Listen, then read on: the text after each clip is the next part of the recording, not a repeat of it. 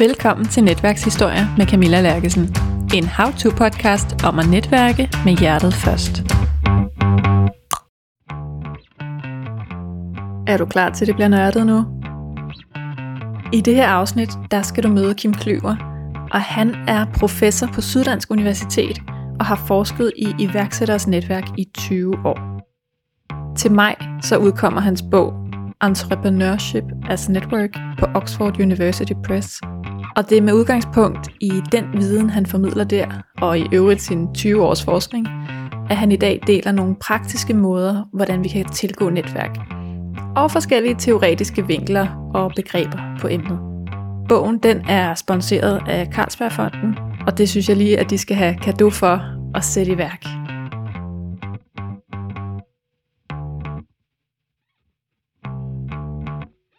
Men det er klart, at der er nogle forskellige stile på, hvordan man netværker. Og nu snakker vi om den her instrumentelle del.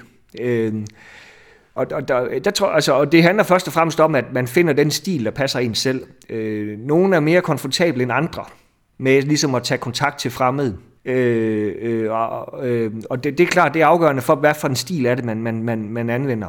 Men hvis jeg ligesom skal sige sådan to dimensioner, jeg tænker, der er smart at tænke i, når man tænker i netværksstile, så den ene, det er det her med, om man er en udbreder eller en uddyber.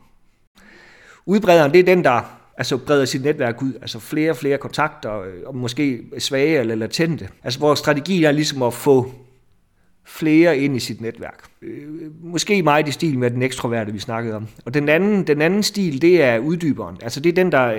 Øh, på engelsk snakker man om deepening. At man, man, man gør den simpelthen stærkere. De relationer, man tager de relationer, man har, og forbedrer dem og styrker dem, dyrker dem. Så, så den ene handler ligesom om at, at dyrke det eksisterende, og den anden handler om at, at udforske det nye. Det er to forskellige netværksstile, som øh, på mange måder karakteriserer grundlæggende, hvad man kan gøre. Du kan næsten allerede fornemme det, ikke? Den næste time, der nørder vi altså fuldt ud igennem på netværk og netværksstrategier, netværksstile. Vi taler om netværkshandlinger og om stærke, svage og latente relationer. Så øhm, du skal gøre dig ualmindelig umage for ikke at blive øh, inspireret eller blive klogere den næste time. Glæd dig. Velkommen til Netværkshistorier. Kim. Tusind tak. Dejligt at have dig med og have en forsker i studiet. Jamen, jeg har glædet mig, absolut. Ja, det har jeg også. Det bliver rigtig nørdet, kan jeg mærke. Øh, lad os håbe det. Ja. Vil du starte med lige at præsentere dig selv? Jamen, det kan jeg godt. Øh, jeg hedder Kim Klyver. Øh, jeg er professor på Syddansk Universitet og adjungeret professor på University of Adelaide. Øhm, jeg har forsket i iværksætteres netværk i 20 år. Øh, det var temaet for min phd afhandling og, og har fortsat interessen. Jeg har arbejdet et år på Stanford University og boet i, i San Francisco i midten af Silicon Valley og oplevet hvad hedder det, venturekapitalisterne og iværksætterne sidde på caféerne og lave øh, fundingmøder. Øh, jeg har også arbejdet i Australien som postdoc og, og, og så siden kom tilbage til, til, til Syddansk Universitet. Øhm, hvad var det, der fangede din interesse i forhold til netværk og iværksættere? Iværksættere er nogle super spændende mennesker. Altså det er jo, øh, jeg er altid fascineret af dem. De, de, og selvom de alle sammen er forskellige, så er de fascinerende på hver, hver deres måde. De, øh, de tager risiko, de er handlingsorienterede, de har gode idéer, de kan, øh, de kan implementere, øh, de kan netværke, de kan en masse ting, og derfor så er iværksætter bare ekstremt spændende. Øh, og de bliver også på mange måder karakteriseret som, som, som helte, eller som nogen, der ligesom er, er specielt handekraftige. Men det sjove, det sjove er, at de ikke er en, ensomme Lucky Luke, der rider i prærien. De, de, er, de er også sociale mennesker, de er afhængige af netværk.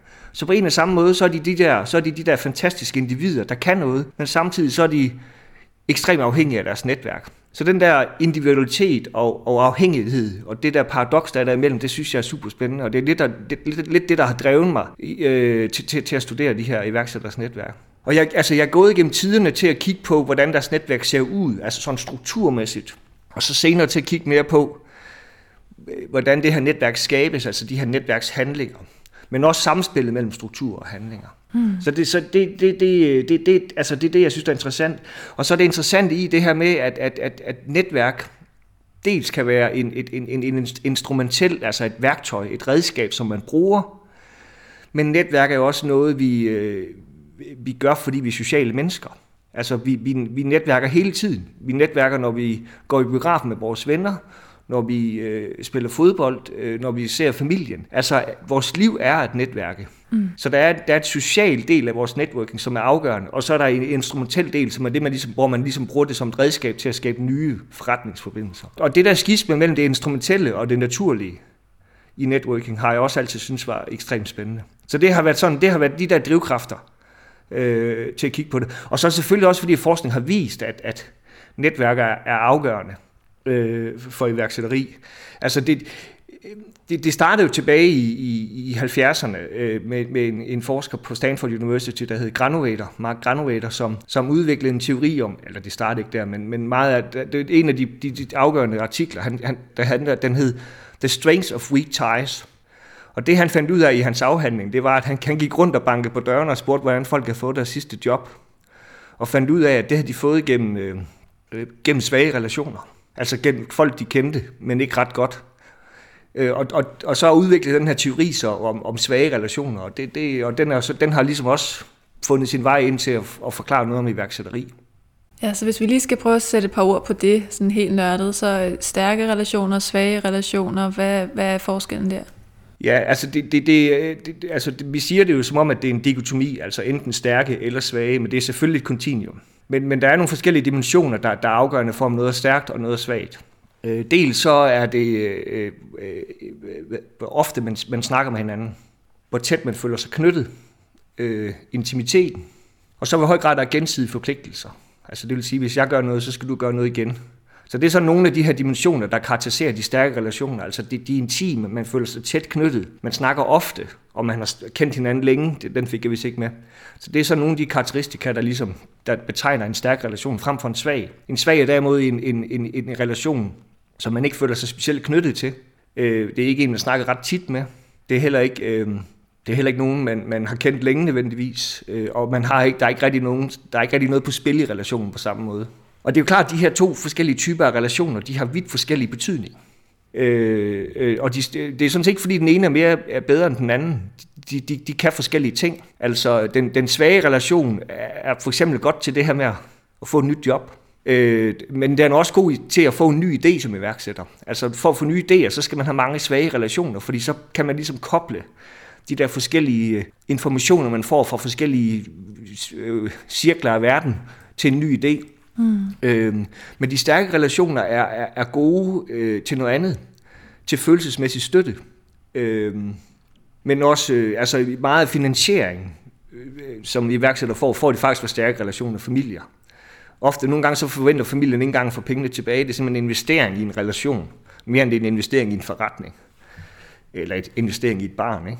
Mm. Øhm, der er også nogle gange, at der, der er nogen, der er nogle ting, der er svære for ud af svage relationer. Altså hvis man sidder inde med sådan noget, hvad skal man sige, relativt følsomt, altså sende øh, følsomt information, som man ikke bare lige sådan deler med hvem som helst, så deler man det med stærke relationer. Så ved at få sådan noget vigtig markedsinformation, som, som ikke er bare offentligt tilgængeligt, så skal man egentlig have stærke relationer. Det vil de svage ikke dele med en. Så, så man kan, de kan forskellige ting, og derfor så er det måske mange gange sådan et, et, et mix af, af, de, af, de, af de svage og de stærke, der er nødvendigt. Øhm, sådan at man kan ligesom bruge forskellige dele af netværket, afhængig af, hvad det er for en opgave, man står overfor. Ja. Hvorfor er det, det er de svage relationer, der er gode til at få nye jobs? Jamen, det, det, det er et godt spørgsmål. Altså, jeg tror også, dengang var det, øh, eller det, det, og det kan også være, der er det nu, men, men, men, men, men essensen er jo, at, at de mennesker, du kender godt, altså dine stærke relationer, de ved mere eller mindre det samme som dig. Øh, så det vil sige, at øh, og, og, og dine stærke relationer kender ofte hinanden. Mm. Så det vil sige, at, at det din mor ved, det din far ved, det din bror ved, det din øh, moster ved, det er lidt det samme. Altså, de kender de samme muligheder for, for nye jobs. De har den samme information, for de taler sammen hele tiden. Øh, svage relationer, de, de, de, de, de, de opererer eller interagerer ikke i de samme cirkler. Det kan være, at de er i en anden industri, de kender nogle andre mennesker, de hører nogle forskellige ting, så det, det er mere sandsynligt, at de har noget information, som man ikke har i forvejen.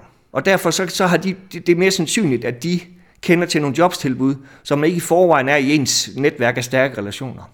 Ronald Bird, han talte om, øh, det er jo så, ikke på, altså han, det er jo så på netværksniveau, han taler om strukturelle huller, øh, og han snakker om, at, at, at, øh, at noget, nogle aktører kan være overflødige.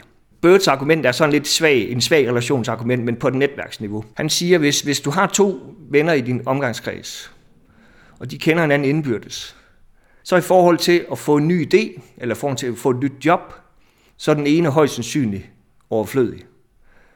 Fordi det Lasse ved, det ved Larsen også. Mm. De ved det samme, for de snakker også sammen. Så jeg kan nøjes med at kende Lasse. Det, det er nok. Eller jeg kan nøjes med at kende øh, Larsen. Det er nok.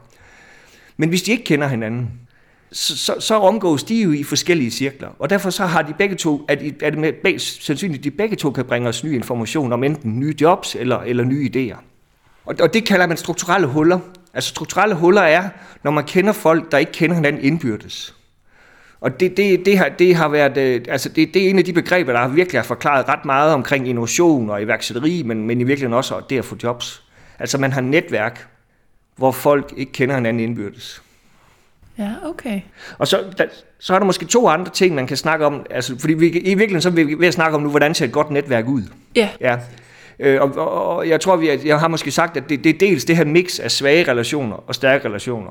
Og så er det et netværk af, af, af hvad hedder det, øhm, med, med mange strukturelle huller. Og derudover så er der to andre karakteristika, man tit ofte snakker om. Det er størrelsen. Øh, det, det er som regel godt at have et stort netværk, fordi det øger også sandsynligheden for adgang til information. Mm. Og derudover så er det vigtigt at have et netværk, der består af mennesker, der er forskellige.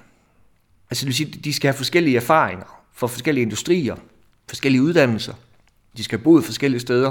De skal have forskellige holdninger, interesser osv. Fordi al den forskellighed hjælper dem til, eller giver den der diversitet af, af information, som man skal bruge. Og, og, og det, altså det her argument, det er jo så det, man kalder forskelligt. Altså på dansk kan man sige, det er forskellighedsargumentet. Et stort netværk med forskellighed. Øh, og det er måske, altså i forhold til iværksætter, så er det, hvis man, hvis man, man skal vælge et net, netværk, så er, det, så er det det, der fungerer, fordi at iværksætteri så meget handler om ideen.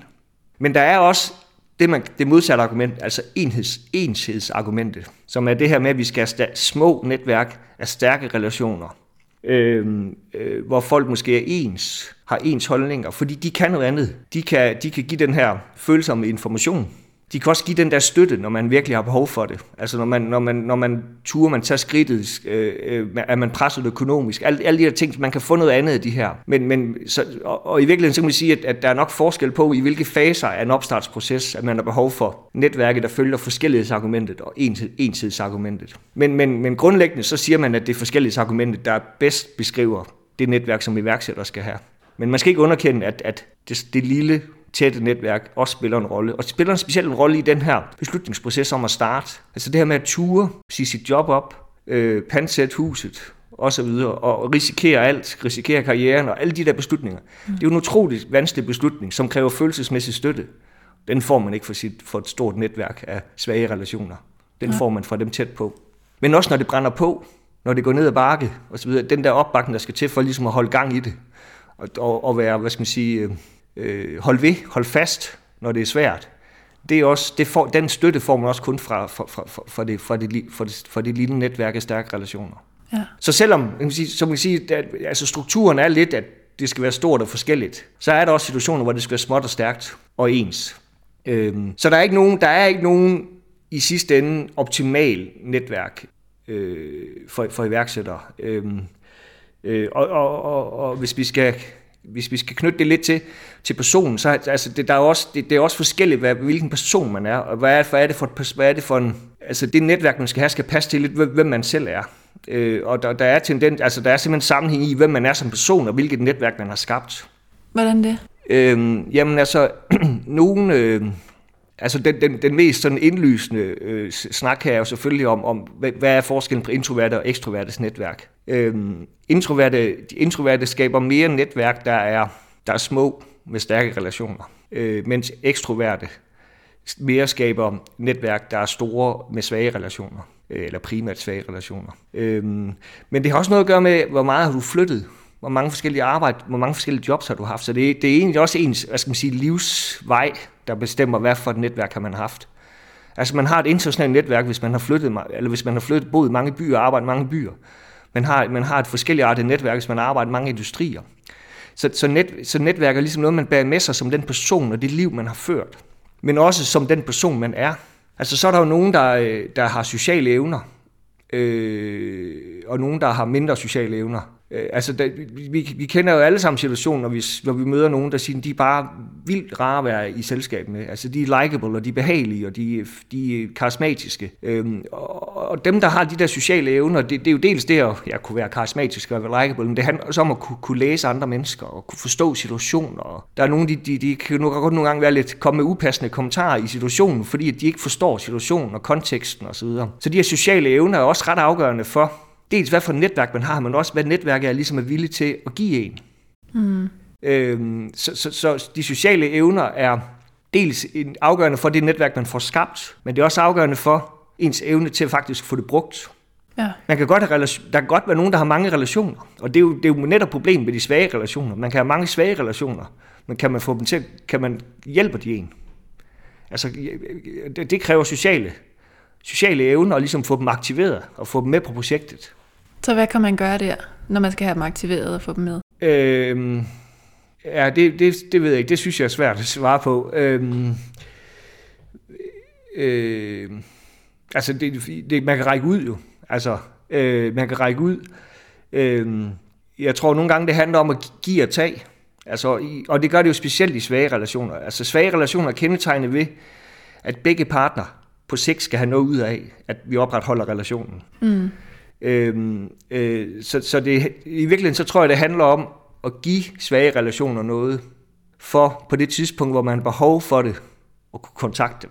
Ja. Så, så, så jeg tror, det handler måske virkelig om at være en, en ordentlig person, et ordentligt menneske øh, øh, over tid, og, og, og give det til sit netværk, som man nu har at byde på. Fordi når man så selv står i, i en situation, jamen så er folk også villige til ligesom at, øh, at give igen. Så jeg tror, man skal passe på med ligesom at vente med at give, til man mangler. Ja. Øh, så tror jeg, det er svært at få aktiveret øh, øh, svage relationer. Men jeg tror også, det handler meget om, hvem man er. Altså, det, der er bare, altså, det, det, der, der, altså, der er en glæde i at give i netværk, og det er der nogen, der nyder mere end andre. Øh, øh, og det er, jo, det er jo ikke en social evne, det, det, er, jo, det er måske mere en personlighedstræk, at man godt kan lide at give fra sig. Men dem, der kan lide at give fra sig, de, de har også lidt nemmere ved at få. Og det er selvfølgelig en balance, for man kan give så meget til andre, at man glemmer sig selv. Mm. Øh, så det er en balancegang, det der. Øh, Jeg tænker også, hvor, øh, hvor deterministisk er sådan et netværk, når det nu handler så meget om, hvor du kommer fra, og hvem du er som person, og dine sociale evner. Hvor meget indflydelse har vi så på vores eget netværk? Det, det er et rigtig, rigtig godt spørgsmål. Altså, øhm, og det, det, det sjove faktisk, som jeg har observeret, det er, at hvis man, tager, hvis man kigger på forskningen gennem de sidste 20-30 år, så er den ret deterministisk. Den kigger på netværksstrukturerne. Hvordan skal et godt netværk se ud? Fordi det er ligesom det er medbestemmende for, hvor, hvor, hvordan iværksætteren performer. Kigger man i erhvervslivet, så handler det om, om netværkshandlinger, det handler om, om netværk, netværksevent og netværksmøder og net, netværksgrupper osv. Det er mere sådan fokuseret på, på den der øh, på, på, øh, på handlingen og det med at skabe netværket. Og, og altså i virkeligheden, så, så, øh, og der er jo ligesom to perspektiver. Der er det her rationelle perspektiv med, at, at netværk er et redskab. Det er et redskab, vi tager frem, og det er et, vi bruger til at nå vores mål ved at skabe de rigtige kontakter, der er effektive. Og så er der det indlejrede perspektiv, som jeg kalder det, der mere ser som os som sociale individer, der, der, der er indlejret historisk i nogle, i nogle relationer, som vi skabt gennem vores liv. Og det er virkelig dem, som er afgørende for, om vi får succes eller ej. Øhm, og det er jo en ret deterministisk måde at se det på, det er klart. Øhm, øh, og jeg, jeg tror i virkeligheden, altså, altså, altså der, det er måske, måske i virkeligheden sådan en kombination. Altså vi har med os et netværk, så i høj grad vi er et produkt af. Men vi skaber også det her produkt over tid. Mm. Så selvfølgelig kan man også på kortere sigt skabe nogle nye relationer, der er afgørende, der er vigtige. Så, så det er både deterministisk og voluntaristisk. Altså vi, vi, vi, vi er både produkter af vores, af vores omgivelser og vores netværk, men vi er også, vi er også samskabende. Vi skaber, også, vi skaber dem også selv. Ja. Hvor meget ved man om social arv? Altså, kan man se, hvis ens forældre de, øh, altså, har ressourcer og netværk, at man så har mere tilbøjelighed til at få det eller man måske kan være en, født ind i et uheldigt netværk. Nogle med få relationer. Øhm, altså jeg tror, man, man ved rigtig meget om social arv. Jeg ved ikke ret meget om det. Okay. Øhm, jeg tror heller, altså det er egentlig et spændende spørgsmål. Det, jeg har ikke umiddelbart stødt på. Det kan godt være, at sociologer har kigget på, om, om, øh, om der ligesom er sammenhæng i, øh, altså, i de netværk, man, man, man, man, man overtager. Men altså, det, altså Bourdieu han snakkede om det, man kaldte øh, kulturel kapital. Mm. Og det var det, var det her med, at, at, altså, at, at de privilegerede, de har en social kapital, som de giver videre til deres børn. Og social kapital, det er jo det her med at forstå og kunne omgås sig omgås i, hvad hedder det, i sociale sammenhænge. Og det er, det er, jo, det er i høj grad arveligt. Altså, det, og det, det, det, nogle gange derfor det er svært at, og, hvad skal man sige, øh, kravle op ad stigen, det er, fordi man, man kom, hvis, på et tidspunkt så kommer man op i nogle, i nogle lag, hvor der er nogle andre logikker og nogle andre normer for, hvordan man skal agere. Og hvis ikke man har den kulturelle kapital til at forstå det, så forbliver man en outsider. Mm. Så, så jeg tror klart, at der er nogle, og der, der er heller ingen tvivl om, at det her med at være født privilegeret, det forældrene gør, det er, at de, de placerer deres, de sørger for ligesom at få netværket skabt videre ja. til, til, deres, til deres børn og, og familie osv. Så, så det er der ingen tvivl om, at, at, at, at, at, at, at, at, øh, at der er en sammenhæng mellem øh, øh, altså den sociale arv og det netværk, man får. Øh, altså i entreprenørskab har man ikke øh, kigget på det der. Det, det, det kan være, at jeg skulle prøve at kigge på det i fremtiden. Det synes jeg er super spændende. Jeg vil tro, sociologerne har kigget på det. Ja, okay. Øh, og Bourdieu har i hvert fald kigget på det her med kulturel øh, kapital. Ja, det slog mig bare lige i forhold til det, vi talte om. Og jeg læste engang et debatindlæg med en, der, øh, en akademiker, der synes, det var svært at komme ind på jobmarkedet på de fede stillinger i kultureliten, når ens forældre ikke var akademikere.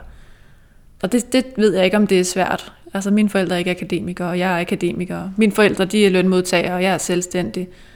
Og det er jo helt øh, anekdotisk bevisførelse, så det kan vi ikke bruge til så meget. Men det var bare en interessant at vide, om der var noget. Ja, altså det, en, af de, en af de mest betydningsfulde faktorer for, at man bliver iværksætter, som, og det er, at ens forældre er iværksætter. Altså det, det, er, det, det er en af de kraftigste øh, for, altså faktorer til at forudsige det. Øhm, øh, men det er klart, der, der er et hav af mennesker, der bliver iværksætter, hvis forældre ikke er det. Mm. Øh, og jeg, ser, jeg synes, vi ser jo også uddannelsesmæssigt i dag, at, at, at, at, at, at der er mange, der kommer fra, fra forældre, der var lønmodtagere og, og, og bliver, øh, bliver universitetsuddannet. Og mine forældre var også, var også lønmodtagere. Øhm, øh, så så øh, jeg, jeg, skal ikke, jeg tror ikke, jeg skal snakke om øh, altså social mobilitet, og ah, det, det, det er jeg ikke sikker på, at jeg ved sådan tilstrækkeligt om, øh, men, det, jeg godt, det, men det hænger klart sammen med de der netværk, fordi nu, altså, man overtager, altså man socialiserer sig ind i de her netværk, og det er jo en del af livet, og det er jo selvfølgelig også en del af, hvor ens forældre tager en hen. Mm. Og der lærer man de der normer og agering i de forskellige kontekster.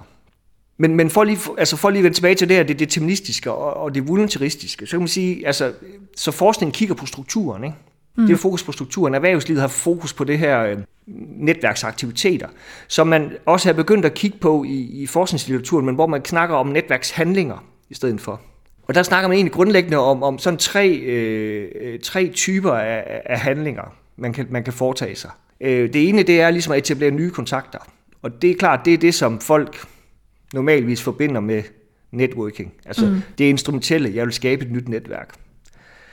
Øhm, øh, og så er der en, en anden handling, der handler om at vedligeholde, vedligeholde eksisterende relationer, eller det handler handlinger omkring eksisterende relationer. Og det kan sådan set både være at styrke relationen, eller at gøre den svage. Altså det her med, om noget er svagt eller stærkt, det er jo ikke statisk. Det er jo noget, der udvikler sig over tid. Mange relationer startet svage, blev en stærke, men der er også nogle stærke, der med tiden bliver svage. Mm. Øh, jeg tror alle sammen, vi kender det der med, at jeg er vokset frem i en jeg voksede frem i en folkeskolekammerater, og så, altså, og de der relationer, det har man jo tit set, ikke? Altså, så over tid, så, så flytter de der relationer sig. Så, så en relation kan, en eksisterende relation kan, kan blive svagere eller stærkere, afhæng, og det er, jo, det er jo afhængigt af, hvad man gør, og hvordan man handler. Men man kan også gøre noget, der er også andre handlinger omkring eksisterende relationer, og det er, at man ligesom flytter, flytter deres domæne. Altså det vil sige, at man kan bruge familiemedlemmer eller venner pludseligt i en erhvervskontekst. Mm. Eller man kan tage erhvervskontekstkontakter og blive venner med dem. Så de, de flytter nogle gange ligesom fokus og domæne. Eller man kan tage nogle, ja, altså, så, så, så, så det, det er en anden måde ligesom at, at handle på, på de eksisterende kontakter. Og sidst så er der den her idé, sidst, sidst er der den her idé om, at, at, at man, man faktisk skal afvikle kontakter. Det snakker vi ikke ret meget om, øh, men det kan faktisk være en ret vigtig øh, netværksegenskab eller netværkshandling. Altså, der er nogle mennesker, og jeg tror, det, det er ubehageligt at afvikle kontakter øh, fordi at øh, vi vil ikke skuffe nogen, og vi vil ikke gøre nogen kede af det. Men, men essensen er, at, at, at, øh, dem, der ligesom er i stand til at komme af med de relationer, der ikke er gode for dem, de, de har meget lettere ved at få succes. Øh, fordi at, at hvis man bibeholder kontakter med nogen, der egentlig ikke er gode for en, jamen så koster de, de koster, altså net, det her netværket tager jo tid og koster ressourcer. Mm. Så man skal ligesom komme af med det usunde. Og det lyder så kynisk, det er det virkelig ikke. Det, det, det dejlige ved den her handling, det er, at det, den kræver sådan, det, det, det, det, det, det er en handling, der, der, der er karakteriseret ved, at man ikke skal handle. Man skal ikke tage kontakt. Man skal ikke reagere. Altså, på den måde kan man sige, at man kan komme af med kontakter via tavshed, og via ikke øh, fortsætte kontakten. Jamen, hvordan ser det ud i praksis? Det lyder næsten som, øh, som ghosting. Inden for øh, dating, der er det jo en ting, ikke? når man holder op med at svare. Så hedder det at ghost. Okay, ja.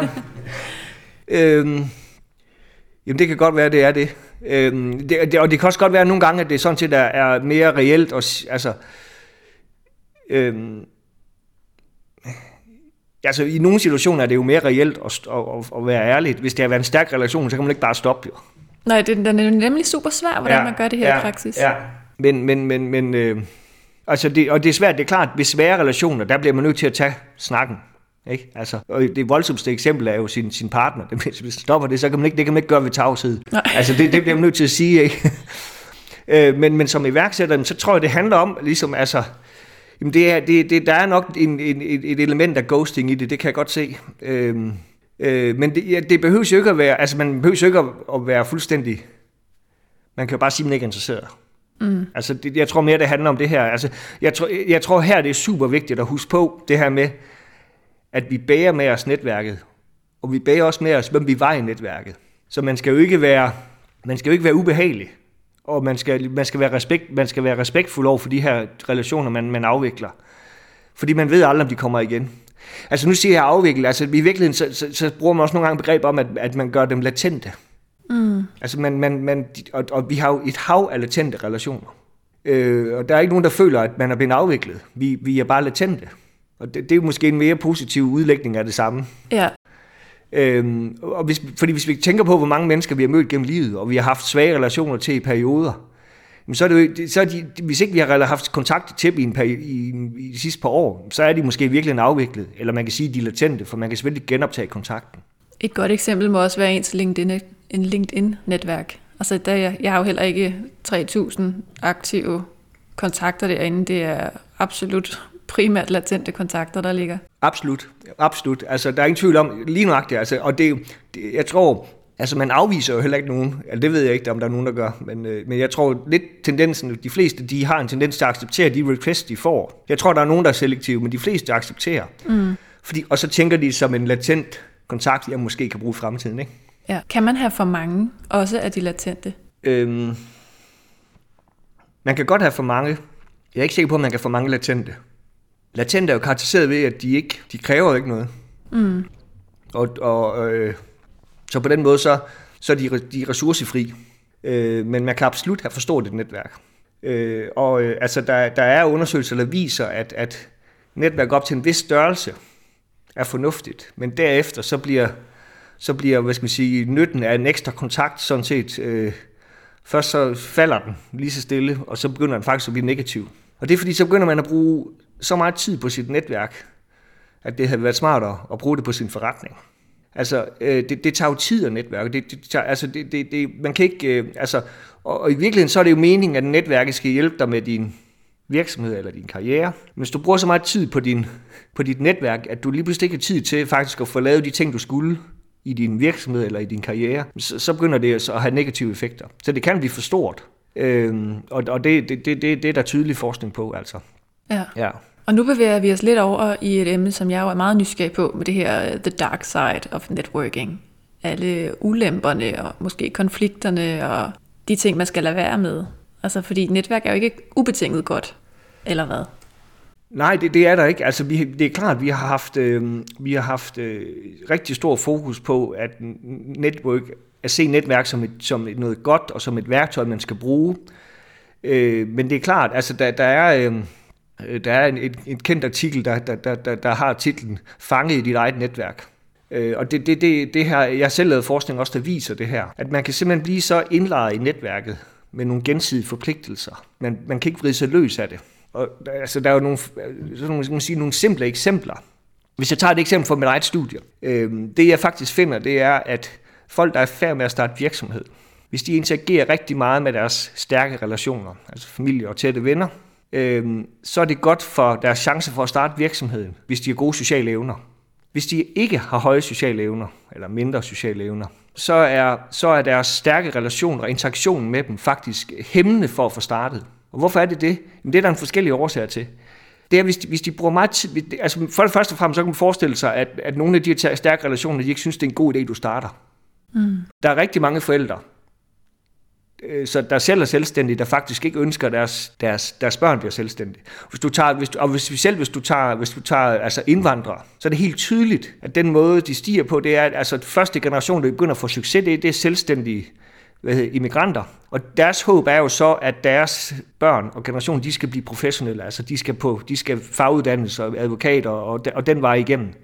Så man, så, og, og, og på samme måde ser man også, at der er rigtig mange selvstændige, hvad skal man sige, ikke-immigranter, der ønsker, at deres børn går ind i den professionelle, mere sikre vej. Og det, det, det, det er, jeg ved ikke, hvorfor det er sådan, men, men, men, men, men, men øh, de ønsker ikke, at de tager den der risiko, alle, alle forældre i hvert fald. Og du kan blive fanget af de der, i de der forventninger. Øh, du, du kan blive fanget af, at der er nogen, der ikke synes, det er en god idé. Og hvis du så ikke har sociale evner til ligesom at krybe dig ud af det, så bliver du fanget i de der netværk. Så, så, så, så det her det er, det er et studie af danske iværksættere. Det viser simpelthen, at hvis man netværker rigtig meget med sine stærke relationer, og ikke har sociale evner, så, så reducerer det chancen for at starte den virksomhed, man faktisk godt kunne tænke sig at starte. Hvad ligger der i de der sociale evner? Nu bliver jeg lige nysgerrig. Hvad er det, man så mangler lige der? Jamen altså i virkeligheden, så han, ja, sociale evner, det handler jo dels om at, at kunne øh, forstå menneskerne, forstå situationen, men også at frame folk til i den ret, man gerne vil. Mm. Altså, øh, og frame er jo det andet moderne ord for at manipulere, ikke? Altså, det er at få, få sin vilje. Ja. ja. Altså, Øhm, øh, så, så, det, så det handler virkelig om at, at kunne få folk med sig, men det handler også om, at når folk er imod en, at man kan komme fri af grebet. Og det gør man ved, at man forstår mennesker, og man kan læse situationerne, og, og, og på den her måde, øh, øh, på den her måde øh, øh, få sin vilje. Det er sådan, det det, det, det, det, på mange måder handler om. Der, der, altså, der, der er jo mange andre eksempler på de her mørke sider, eller dark side of, of, of, af, af netværk. Øhm. Ja, hvad ligger der egentlig, hvis vi lige skal starte der? Hvad er mørke sider af netværk? Hvad ligger der i det? Jamen, de mørke sider af netværk, det er, at det, nogle, gange så, øh, nogle gange så er netværk faktisk et problem, nærmere en fordel. Øh, og man kan se de her problemer på forskellige niveauer. Øh, det, det, det eksempel, jeg kom her med fra Danmark, det var, det var et eksempel på, altså på, altså på, på, på individniveau, hvor der, hvor der er nogle problemer. Altså der er historie også fra Afrika, hvor, øh, hvor man i, i små communities, øh, øh, er der en iværksætter, der laver en restaurant, Øh, og, og hele den her, øh, hvad hedder det, folk i, i community hjælper med at få bygget restauranten. Og på den måde så er netværket afgørende for, at man får bygget den og bliver succesfuldt. Øh, men derefter, så, så er normerne og kulturen, at, at nu, altså nu skylder Altså man, det, at man får brugt netværket, det giver nogle så stærke, hvad hedder det, gensidige forpligtelser, at derefter, så, så dem, der har hjulpet, de har faktisk mere eller mindre krav på at spise gratis. Hmm. Så det er nogle gange de der gensidige forpligtelser, der kan være, øh, der kan være hæmmende for en. Altså man ligesom, at man ligesom bliver nødt til at tage hensyn til andre. Altså man kan også bare tænke på en familie, en, en, en iværksætter, en der ønsker at starte en virksomhed med, med, med, med, med en mand og to børn. Det er jo netværket. De, de to børn og, og manden er jo netværket. Kan hun så tillade sig at, at øh, kautionere huset, øh, tage loven, sige sit job op og risikere, for hun risikerer kun på sin egen vegne, men på familiens vegne. Så der kan man også blive fanget i det. Men, og på samme måde kan virksomheder blive fanget i de her netværk. Ja, hvordan øh, det? Øh, jamen, de kan, de kan indgå forpligtelser. Øhm, øh, de kan indgå samarbejdsforpligtelser. Men man kan også, altså nogle gange så ser man, at, at, at virksomheder bliver for afhængige af en, leverant, af en kunde. Øh, og, og, og med tiden, så lige pludselig, hvis den kunde så ligesom siger, jamen, nu vil vi den anden vej, eller du skal være dobbelt så stor, eller vi skal kun have det halve, så falder hele fundamentet væk fra virksomheden, fordi man ligesom er blevet afhængig af én person i netværket, eller én kunde i, i, i, net, i netværket. Men der er også nogle mere, øh, der er også nogle mere, øh, hvad skal man sige, øh, abstrakte måder at se de her mørke sider på. Fordi at, altså, når nu netværk kan noget, så antager vi måske nogle gange, at de her netværk de bliver brugt til noget fornuftigt. Ja. Men det gør de ikke nødvendigvis. Altså, øh, der er masser af eksempler på, at øh, rigtig gode, stærke netværk bliver brugt til noget samfundsmæssigt skadeligt. Altså, vi kan bare tage mafiaen. Vi kan tage tager. De er jo, de er jo karakteriseret ved ekstremt øh, stærke netværk, øh, som er meget, meget svære at komme ind i, øh, øh, og, og meget, meget svære at gennemskue. Men det er jo netværksorganisering. Mm. Og de bruger det jo til at tilegne sig midler, som andre ikke har... Øh, altså på lovlig vis, og, og de bruger det til at, at spolere samfund. Så de der netværksfordele, de kan også bruges til at, til, til, til, til, til at skabe noget destruktivt. Ikke? Øhm, og man kan sige også, at det her, altså netværk er godt, men det betyder også, at, at, at man, man kan også se lidt sådan lidt sådan, at, at, at øhm, det er godt for dem, der er indenfor, men det betyder også, at der er nogen, der er udenfor. Ja, det må så, der jo nødvendigvis være. Ja, så, så, så, så, så det, er jo, det, det er jo eksklusivt. Altså, det, når man snakker om altså, de eksempler før fra, fra altså, de rige forældre, der, der, der, der, der positionerer deres, deres børn i, i, i, de, i de privilegerede kredse, det er, jo, det, det, det er jo ligesom et netværk, hvor det er svært at komme ind. Og det er, jo, det, er jo, det er jo super effektivt for dem i forhold til at skabe deres liv. Men det gør det jo svært for dem udenfor. Mm. Og dit, dit eksempel, det var så med, det, det, var så med kultur, ikke? Ja. ja. Så, så, så, så det her med, at der er netværksfordele, det er jo, det er jo for nogen, det er for, det, det er for dem indenfor. Men der, så er der jo netværksudlemper for dem udenfor. Så, så, øh, og sådan er det jo med, med altså, altså konkurrencemæssige fordele. Altså dem, der er nogen, der har dem, og nogen, der ikke har Men, men det skal man også, altså det, det, det skal man ligesom tage med i, i historien. Der, altså der er jo nogle gange, altså nogle af sådan de, de kendte, gamle, klassiske eksempler på sådan noget dark side. Øh, der har været nogle studier af sådan nogle, nogle øh, jeg kan ikke huske, i hvilket land det var, men nogle, nogle, nogle narkohandlere i, i, i, fat, i, jeg kan ikke huske, hvor det var henne, i Sydamerika, tror jeg måske det var men der var simpelthen sådan en, øh, altså en gruppe, de boede på lossepladserne osv., med, og de var narkohandlere og kriminelle osv., men, men de var simpelthen en community, der holdt sammen, de delte alt. Og det de, så nogle, det de så gjorde ofte, det var, at de ligesom investerede i nogle mennesker, øh, så de kunne få en uddannelse og komme ud af det. Problemet var, når de så kom ud, altså det, så kommer de på den anden side, når de lige får uddannelsen og kommer ud af det, altså så er de stadigvæk, så står de i en splittet verden mellem den nye, de, ligesom, der var meningen, de, de skulle beskabt til, og så den gamle, hvor de hører til. Og de kan ikke bare gå over på den anden side, så, så, så, så, så, altså, så, så spolerer de fuldstændig logikken i hele den, den, den måde, de hænger sammen på, ved at vi alle sammen fælles om, om at være fattige. Ja. Så, så, så, og det, det er jo sådan nogle ekstremt stærke bånd. Altså, du ser det også i religiø, altså, religiøse bevægelser osv. Øh, nu skal ikke, dem, har jeg ikke, dem har jeg ikke forstand på, men altså, Jehovas viden osv., det er jo også det er jo stærke relationer øh, og stærke netværk. Øh, der, der simpelthen skaber nogle, nogle problemer i ligesom at være i begge verdener. Så, så der er masser af ligesom sige, øh, problemer med de her, øh, øh, med de her netværk. Øh, det, det, er ikke kun, øh, det er ikke kun lavkage. Nej. Nej. Nej, jeg tænker også noget som øh, konflikter. Det taler man ikke så tit om. Men øh, når man er en del af et netværk, hvis nogen internt bliver uvenner, eller Ja, altså man kan jo have et netværk, der ligesom kommer til at være mod hinanden. Ikke? Vi er dem, der hører til herover, og vi er dem, der hører til herover. Ikke altså kun i mafiaen, men bare forskellige øh, uddannelser imellem. Jo, og jeg tror også, altså hvis du... Øh Øh, altså hvis du tager iværksættere, øh, øh, jeg kan sige, de, de startes jo oftest af teams, altså folk med, med, med, flere, med flere iværksættere. Det gør de, fordi at man skal have forskellige kompetencer og forskellige viden, og det er vigtigt i nogle faser. Men de oplever tit konflikter. Mm. Og der, der, altså, der er masser, masser af situationer, hvor det ender med, at de går fra hinanden, fordi de bliver uenige. Og det er øh, uenige om, hvor man skal hen. Øh, øh, så, og det er, jo, jeg skal sige, det er jo virkelig også netværk. Altså det, det, er jo sådan nogle, det er så et netværk, hvor man ligesom er juridisk bundet sammen også. Men, men, men, men, men det har du ret i. Altså, det, det, selvfølgelig opstår der konflikter i netværk. Det gør der også i familier, det gør der blandt venner, men det kan selvfølgelig også gøre i forretningsrelationer. Altså, eller, eller bare med ens forretningskontakter. Altså at man, at man, øh, at man har forskellige interesser og, og presser på forskellige agendaer, så man simpelthen er uenige. Og det er klart, altså det, det, ja, det er klart. Og der handler det måske mange, på mange måder om at huske igen at respektere hinanden, så man ikke smækker på døren. Altså, lige så vel som man kan smække en dør om, i, en, i en organisation, når man forlader den, så kan man også smække en dør i et netværk. Mm. Og det, det, det sker selvfølgelig nogle gange, men jeg tror, man, man skal prøve at afvikle de her kontakter uden at smække på døren ja. når der er konflikter. Nu tager vi lige starten om det her med, hvordan man har, eller hvad et godt netværk er. Hvad man skal bruge af nære, hvad hedder det, stærke og svage relationer, og nogen man kender, og nogen man ikke kender. Og når man så har det her gode netværk, Hvordan sætter man det så i spil? Hvordan bruger man reelt sit netværk? Ja, altså jeg, jeg tror, jeg sagde før, at, at, at, at, det, er sådan, at det handler på en eller anden måde om at række ud, øh, men, og så handler det om at have, have sørge for at, at have, have tilbudt sig selv, inden man selv rækker ud for hjælp. Men det er klart, der er nogle forskellige stile på, hvordan man netværker. Og nu snakker vi om den her instrumentelle del. Øh, og, og, der, der tror, altså, og det handler først og fremmest om, at man finder den stil, der passer en selv. Øh, nogle er mere komfortable end andre med ligesom at tage kontakt til fremmede. Øh, øh, og øh, og det, det er klart, det er afgørende for, hvad for en stil er det, man, man, man, man anvender. Men hvis jeg ligesom skal sige sådan to dimensioner, jeg tænker, der er smart at tænke i, når man tænker i netværksstile, så den ene, det er det her med, om man er en udbreder eller en uddyber. Mm-hmm.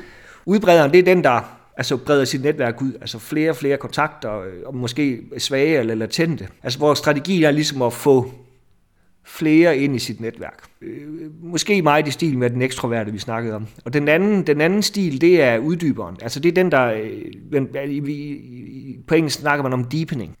At man, man, man gør den simpelthen stærkere. De relationer, man tager de relationer, man har, og forbedrer dem og styrker dem, dyrker dem. Så, så den ene handler ligesom om at, at dyrke det eksisterende, og den anden handler om at, ud, at udforske det nye. Og det er to forskellige netværksstile, som øh, på mange måder karakteriserer grundlæggende, hvad man kan gøre. Øh, det, så er der, så er der en, en, anden, en anden dimension, det er, at man, det er, at man forbinder, eller man afkobler folk. Øh, jeg snakker på et tidspunkt om de her strukturelle huller, altså det her med et værdifuldt netværk består af folk, der ikke kender... Altså, hvis jeg har et, et værdifuldt netværk for mig, er, når jeg kender mange, der ikke kender hinanden indbyrdes. Øhm, det der er nogle mennesker, der gør, det er, at når de netværker, så sørger de altid for ikke at koble deres gode kontakter sammen. De afkobler. Øhm, fordi så, så, så bliver de ved med at sidde med en magten. Ikke? Ja. Det er altid dem, der ligesom, man giver ikke sine kontakter fra sig. Det lyder sådan lidt dark side of network-agtigt. Ja, det, ja, det lyder lidt ulækkert, ikke? Altså jo. sådan lidt, uh, ja, det, det, det, det, det ved jeg ikke nødvendigvis, om det er. Jo, det er det. men, men, men jeg tror ikke, det er så bevidst, om når folk gør det. Jeg tror, det er en ubevidst adfærd. Mm. Øh, der, men der, så er der derimod nogen, der, nogen der, der, altså, der, der, der i høj grad forbinder. Dem, jeg tror, I kender dem. Altså, dem, du skal lige møde ham her, du skal lige møde hende her. Hey, jeg tror, I kunne være gode sammen. Det er forbinderne. Øh, og det modsatte, det, det, er dem, det er dem, der ikke forbinder. Altså, og, og den ekstreme version, det er, at de prøver, de sørger for, at aldrig, de aldrig mødes. Ikke? Altså. Mm. Men det er to forskellige strategier, og de har sådan set også begge to fordele. Altså, forbinderen er øh, forbinderen gør jo det, at de lukker de strukturelle huller for sig selv. Øh, det er jo på mange måder måske øh, problematisk, fordi de er jo vigtige. Ja. Men det her med, men, men, men, men, men det, er, det, at man har forbundet nogen, som viser sig at være et, et godt match, øh, det giver også øh, det giver øh, credit i netværket. Mm. Så det vil sige, at begge de her personer, de, de, de er villige til at give den person noget. Altså som, det er virkelig at bygge kredit op, det her med at forbinde. Og så kan det i virkeligheden bare også være en fornøjelse i sig selv at forbinde mennesker, der, der, der, skulle, der skulle matches. Ikke? Øhm, så det, det, er, det er en mere sympatisk adfærd, altså vi tænker det som mere sympatisk adfærd, at man forbinder folk. Men i virkeligheden så, altså fra, ud fra så et strukturelt hulperspektiv, så er det, så er det, så er det en, en ikke irrationel adfærd, men det giver bare noget andet i form af, at man ligesom bliver vældig i netværket, fordi man er den, der knytter folk sammen, og man bliver utrolig kendt. Altså i, i min forskerkredse er der blandt andet en, der er ekstremt dygtig til det der. Hun har, jeg ved ikke, hvor mange hun har forbundet mig med. Øh, øh, Sia Terjesen, hun er, hun, hun, hun er et amerikansk forsker, men hun har lidt norske rødder. Øh, hun er ekstremt dygtig til det der. Og, det, og, og uanset hvem du snakker med i, øh, i vores altså, ret store community, så kender folk hende, og hun har højst sandsynligt introduceret det til nogen. Mm. Og det hun gør, hun introducerer også folk til prestigefyldte folk. Altså, du vil sige, det er ikke sådan, at hun, hun kun, altså, hun, hun kan også sige, du skal, hvis, når, når det rigtige match er der, så trækker hun en ung phd studerende til en, til en af topprofessorerne. Øh, det er jo en svag kontakt for en phd studerende der er ekstremt svær at forlade. Så, så, hun, øh, ja, så hun er en forbinder. Og hun er, det, er hun, det er hun kendt som. Jeg, jeg, jeg, hun, skrev, hun skrev på et tidspunkt øh, på øh, Facebook, tror jeg det var, at hun var blandt øh, top 1% i verden med flest internationale kontakter på Facebook. Og det blev jeg ikke overrasket over, fordi hun er simpelthen så... Øh, jeg kan ikke huske, om der er LinkedIn Facebook, men altså hun er, hun er en forbinder. Mm. Hun er ekstrovert, broadening og en forbinder. Øh, og hun er en fantastisk menneske. Øh, men der er også nogen, der har den der anden adfærd, der ligesom der holder på sine kontakter og holder dem adskilt Øh, jeg tror ubevidst, altså, øh, men, men, men det, det, det gør, at de bibeholder deres strukturelle huller. Øh, og det, det er måske nogle, altså, øh, øh, så hvis man har en rigtig god kontakt, hvor meget, hvor meget vil man dele den med andre? Ja, ja, jeg kan sagtens følge den. Altså, både sådan privat er der jo også nogen, der er lidt bange for at holde fælles, måske især kvinder, pigefødselsdage, ikke? fordi hvad nu hvis øh, mine to bedste bliver bedste med hinanden og glemmer mig? Og måske også lidt i forretningssammenhæng. Ikke? Hvad nu hvis dem, jeg godt kan lide at samarbejde med, de pludselig starter et imperie sammen uden mig? Absolut. Altså, jeg tror, øh, jeg er helt enig. Altså, jeg tror, øh, mange af os skal genkende den der tanke, selvom vi også synes, at den er sådan lidt, øh, øh lidt, lidt usympatisk, ikke? så kan vi alle sammen genkende den, ikke? Mm. Øh, øh, både privat, men måske også arbejdsmæssigt, ikke? Altså, hvis man har en specielt god kontakt til, til, til en vigtig person i organisationen, øh, deler man så bare ud af den, eller prøver man lidt at passe på, hvornår man bruger ham eller hende? Ja, ja. ja jeg kan sagtens følge den. Ja. Men det, er rigtigt, det lyder også lidt kontraproduktivt. Ja, øh, altså nogen siger, at information er magt, men information kommer jo tit fra personer, så, så altså kontakter eller personer er jo også magt, relationer er magt. Ja.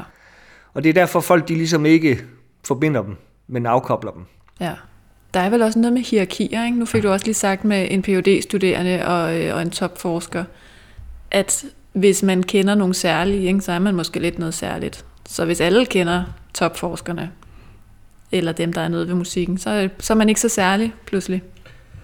Nej, og det, det, det, det, det går måske en lille smule tilbage til det her med, at, at altså, hvad er egentlig fordelene ved et netværk? Vi har snakket meget om, at det ligesom er information.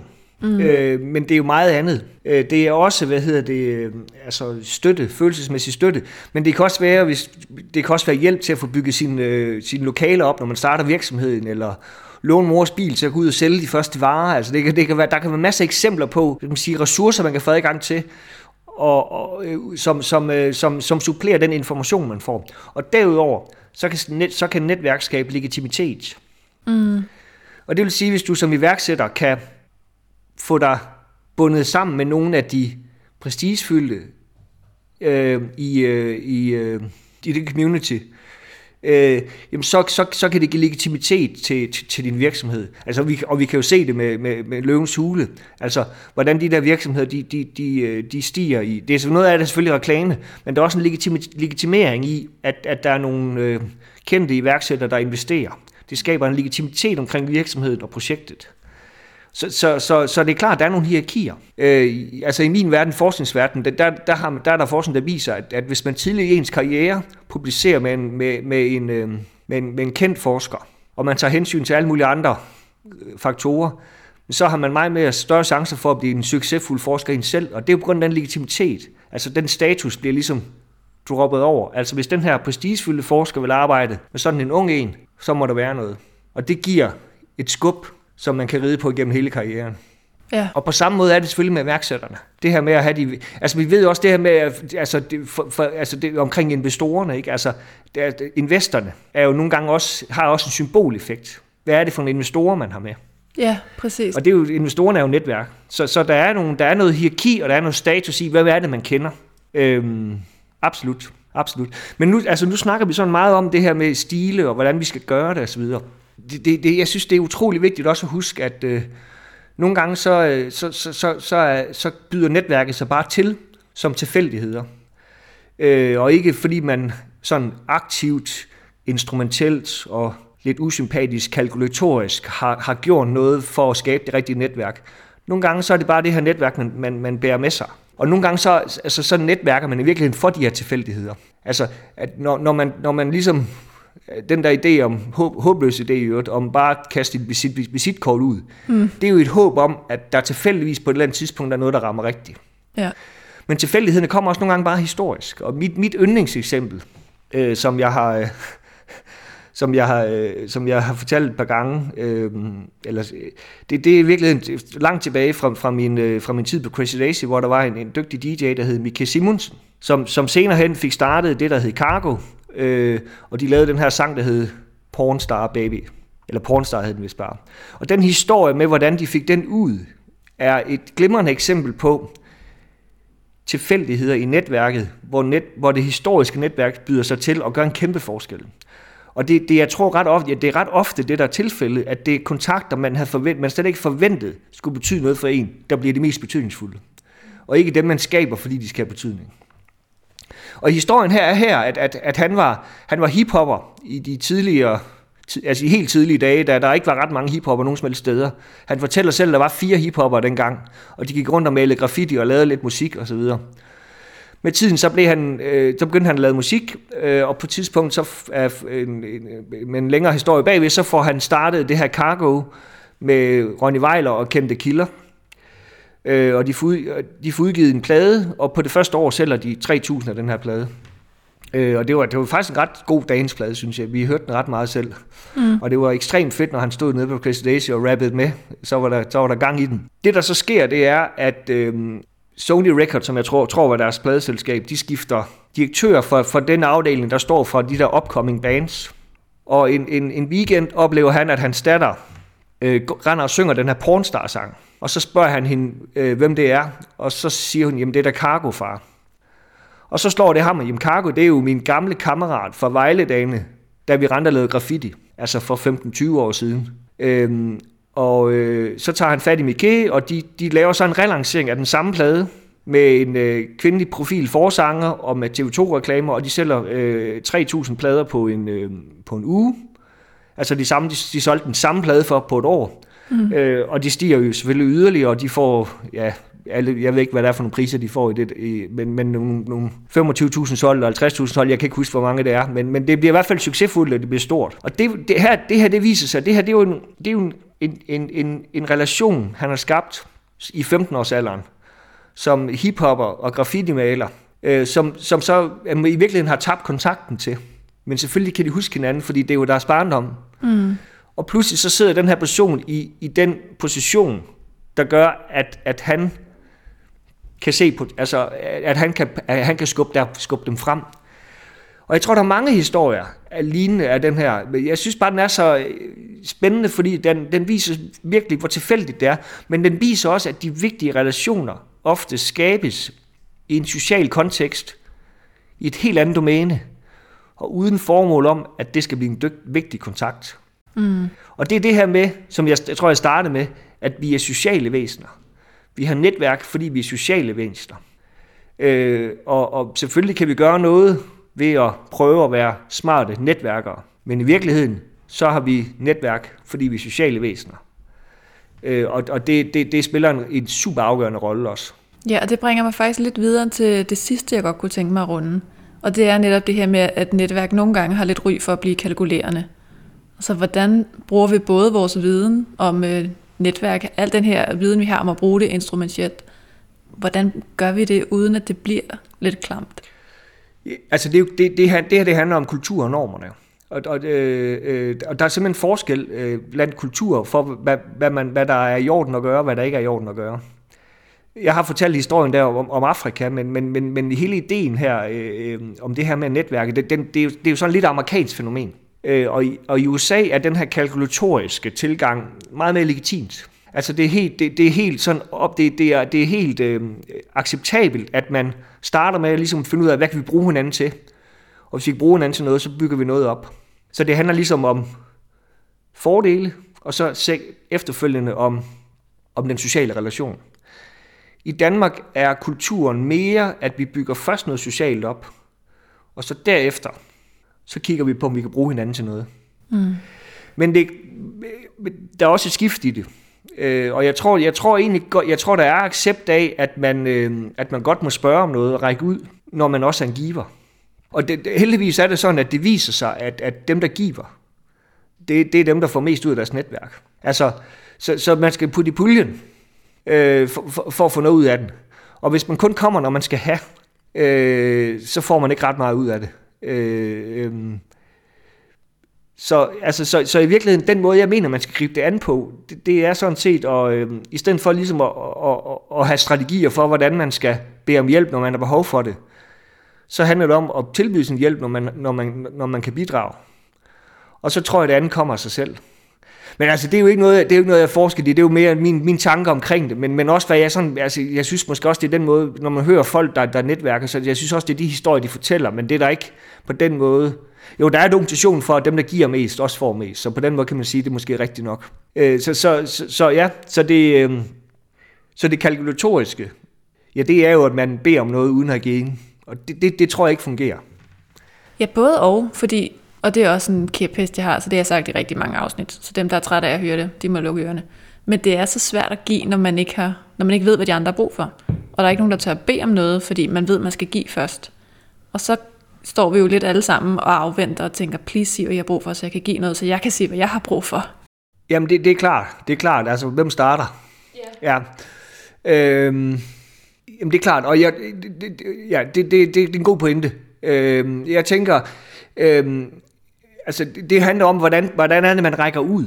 Mm. Hvordan er det, man rækker ud og, og beder om hjælp eller tilbyder sin hjælp. Og, og det, er jo, det, er jo, altså, det tænker jeg jo, det er jo, det, det er jo i kontakten altså i den der første kontakt, så siger jeg, altså, jeg har hørt om det, eller set eller blevet refereret af alle forskellige årsager, så kontakter jeg dig. Jeg håber, det, det er okay. Øh, jeg tror, vi har nogle fælles interesser.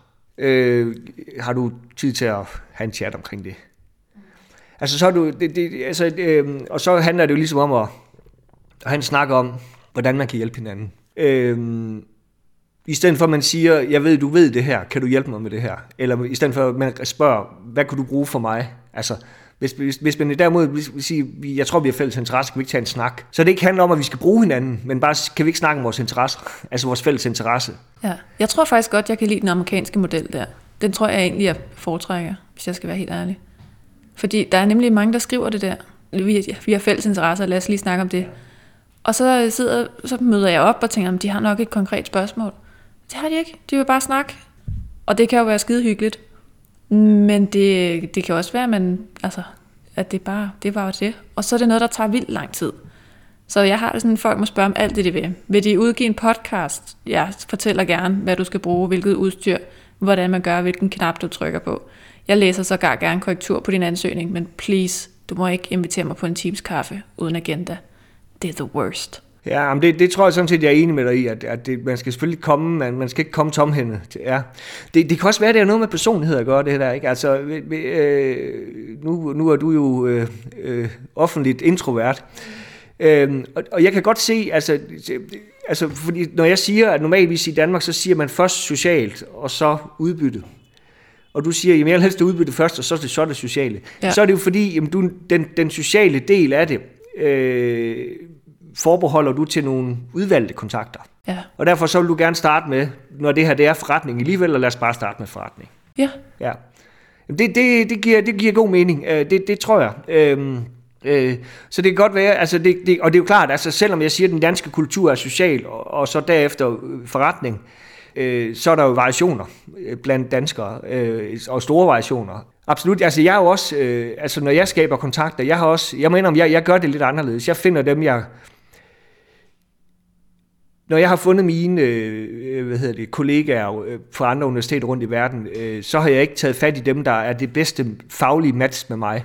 Men øh, dem, der opfører sig på samme måde som mig på, på konferencerne. Altså dem, der tit ofte, dem, de sidste, der sidder på barn, ikke? Ja, okay. Og dem, jeg hænger ud med der, og, og har det sjovt med. Det er dem, jeg godt vil arbejde med, hvis, hvis vi så også viser sig have samme interesser. Det er ikke sikkert, det er det, nødvendigvis er, er det bedste match for mig. For det kan være, at der er nogen, der var bedre, eller kunne, eller supplerede mig bedre, eller så videre. Men jeg vil hellere arbejde med nogen, der er sjove. Ja. At arbejde med. Og fordi jeg tror også på, at det, i virkeligheden, så er det i sidste ende, så er det, så er det det bedste match. Men jeg, det er den måde, jeg har fundet dem på. Jeg har simpelthen fundet, jeg har fundet det sociale først. Og så har vi fundet det faglige bagefter. Er du så mest introvert eller ekstrovert?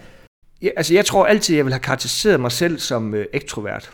Øh, sådan har jeg altid tænkt mig selv. Altså jeg, altid, jeg har, et, jeg har et, et, et, et rigtig stort netværk, øh, både i, i, den, i vores lille by Vejle, fra, med, med, fra 15 år som, som i diskoteksbranchen, ikke?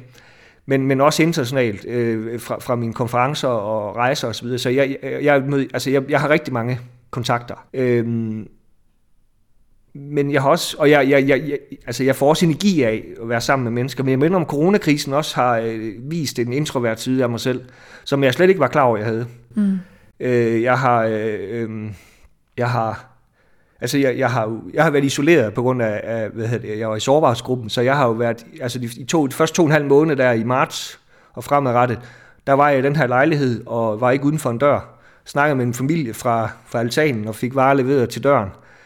Og selvfølgelig var det træls, men, men jeg, jeg, altså på en eller anden måde, så lærte jeg også, øh, så lærte jeg også øh, at, at, få, at få hverdagen til at fungere. Og jeg er stadigvæk sådan ret isoleret.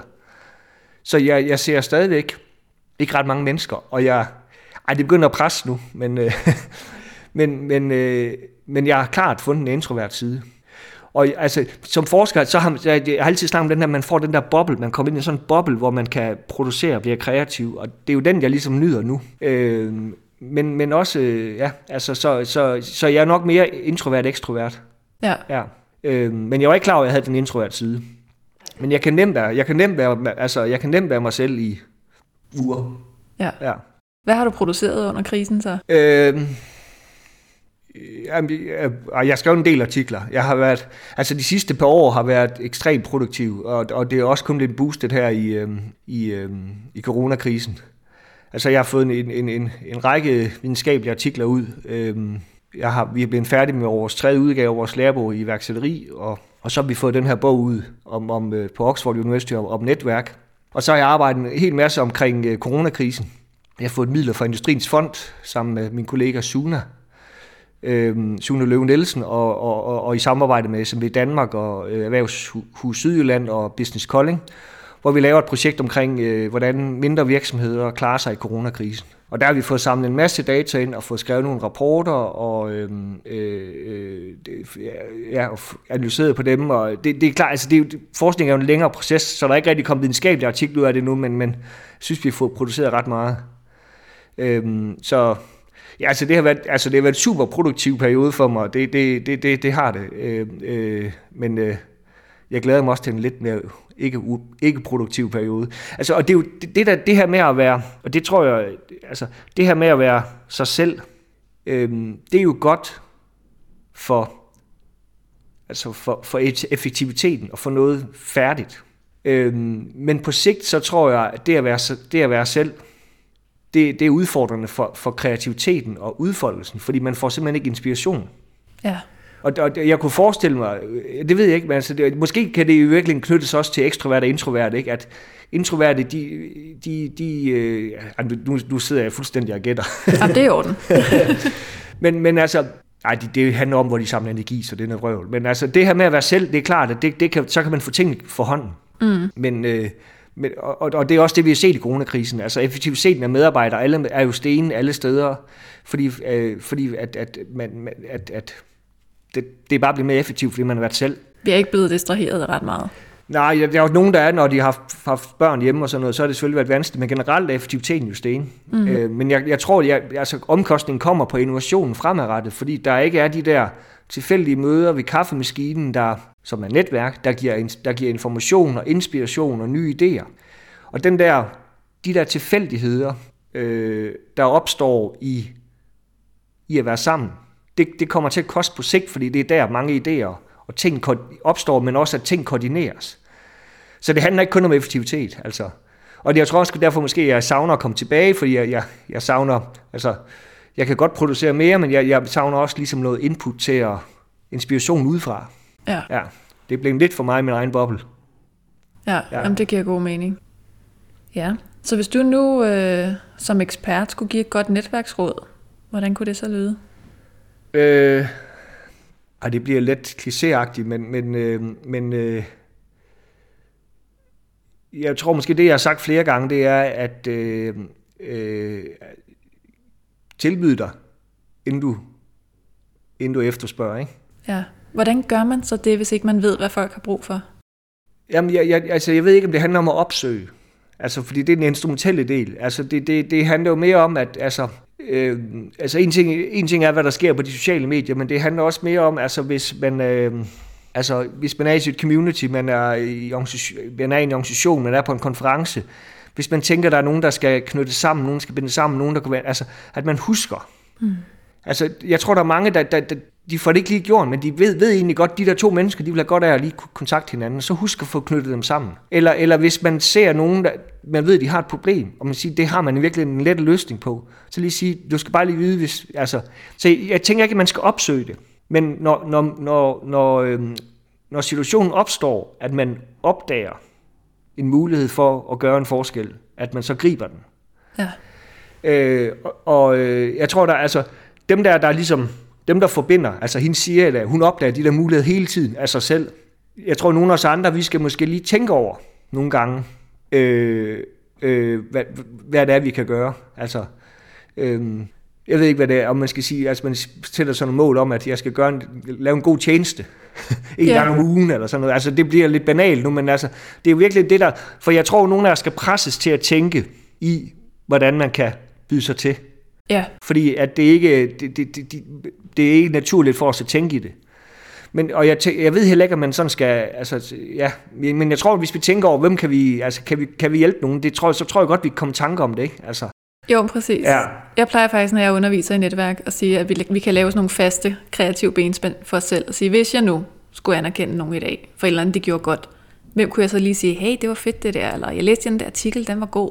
Eller hvis jeg nu skulle sige tak til nogen, som jeg måske ikke lige fik sagt tak for et eller andet til, hvem skulle jeg så sige tak til? Eller hvis jeg nu skulle forbinde nogen, hvem kunne det så være?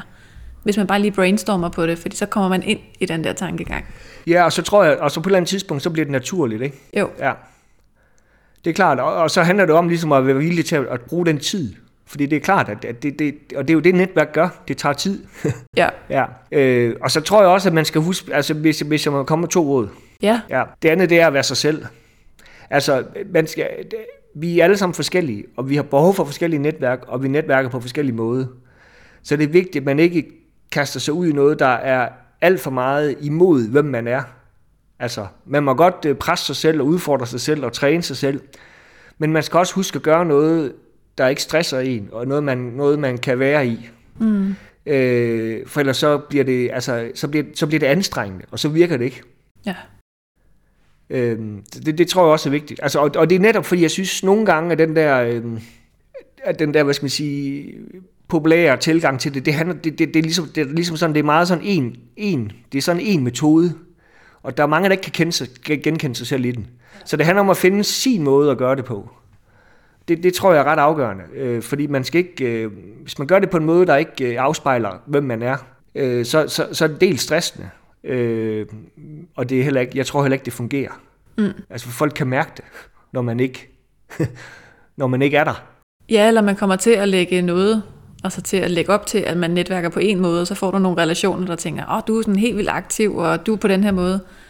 Og så efter en måned, så kan du ikke holde kadencen, for det var slet ikke dit energiniveau, eller din måde at gøre det på. Nej, nej, nej, præcis. Ja, man skaber simpelthen nogle forkerte forventninger. Ja, Ja, jamen det er rigtigt, ja. Ja, absolut. Ja. Så det bliver to råd. Det er i orden. Jamen, så vil jeg bare sige tusind tak, fordi du var med. Det er mig, der takker. Det var simpelthen en fornøjelse at få lov at, snakke om det her. Tusind tak. Selv tak. Tusind tak, fordi du lyttede med, og øh, bliv lige hængende et øjeblik nu.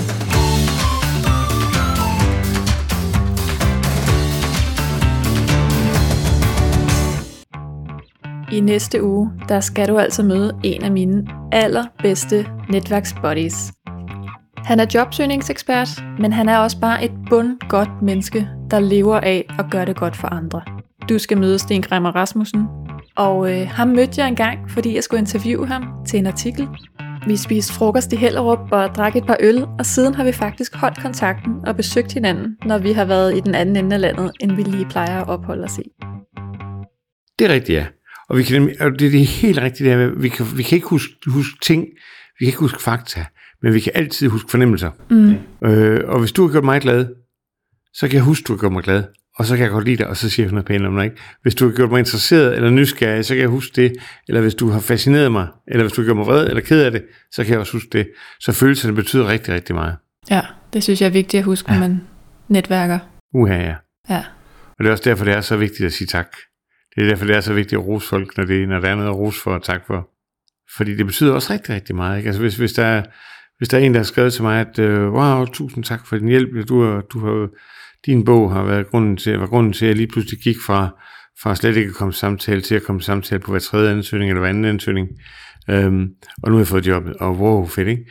Så det, at folk har vist mig taknemmeligheden og sagt tak til mig, det gør, at jeg bliver mere positiv og glad over for dem, fordi de gør mig glad, ikke? Og det er sjovt nok, når vi siger tak til andre mennesker, eller roser andre mennesker, så bliver vi også selv lykkelige, lykkeligere fordi det, vi udskiller, hjernen udskiller dopamin, som er sådan en belønningshormon, når vi, når vi gør det. Øh, så, så, så roser og, og taknemmelighed, det betaler sig altid. Skal vi ikke bare aftale, at vi lyttes ved igen på tirsdag? Og husk nu, at du må altid gerne skrive til mig, hvis du har gode idéer til gæster eller temaer, jeg skal tage op. Både i netværkshistorier og i min torsdags nørdeafsnit.